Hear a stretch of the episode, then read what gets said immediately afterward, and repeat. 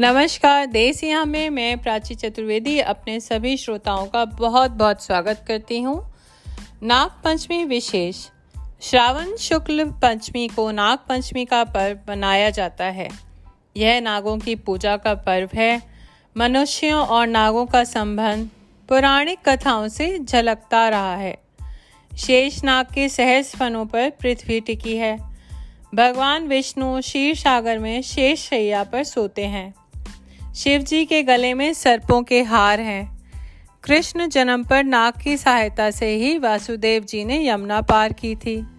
जन्मजय के पिता परीक्षित की मृत्यु का बदला लेने हेतु सर्पों का नाश करने वाला जो सर्प यज्ञ आरंभ किया था, वह आस्तिक मुनि के कहने पर इसी पंचमी के दिन बंद किया गया था। यहाँ तक कि समुद्र मंथन के समय देवताओं की भी मदद वासुकी नाग ने की थी। अतः नाग देवता के प्रति कृतज्ञता व्यक्त करने का दिन है नाग पंचमी अब लोग कहते हैं कि श्रावण मास में क्यों मनाते हैं नाग पंचमी तो इसका जवाब है कि वर्षा ऋतु में वर्षा का जल धीरे धीरे धरती में समाकर सांपों के बिलों में भर जाता है। अतः श्रावण मास के काल में सांप सुरक्षित स्थान की खोज में बाहर आते हैं। संभवतः उस समय उनकी रक्षा करने हेतु एवं सर्वभय व सर्व विष से मुक्ति के लिए हमारी भारतीय संस्कृति में इस दिन नाग पूजन और उपवास आदि की परंपरा है। सर्प हैं, खेतों के क्षेत्रपाल भारत देश कृषि प्रधान देश है। सांप खेती का रक्षण करते हैं, इसलिए उसे क्षेत्रपाल कहते हैं। जीव, जंतु, चूहे आदि, जो फ़सल का नुकसान करने वाले तत्व हैं, उनका नाश करके सांप हमारे खेतों का हरा भरा रखते हैं। इस तरह सांप मानव जाति की पोषण व्यवस्था का रक्षण करते हैं। ऐसे रक्षक की हम नाग पंचमी को पूजा करते हैं। कैसे मनाते हैं नाग पंचमी आइए जानते हैं। इस दिन कुछ लोग उपवास करते हैं। नाग पूजन के लिए दरवाजे के दोनों ओर गोबर या गेरुआ के लेपन या पिसे हुए चावल का या हल्दी का गीला लेप से नाक बनाया जाता है।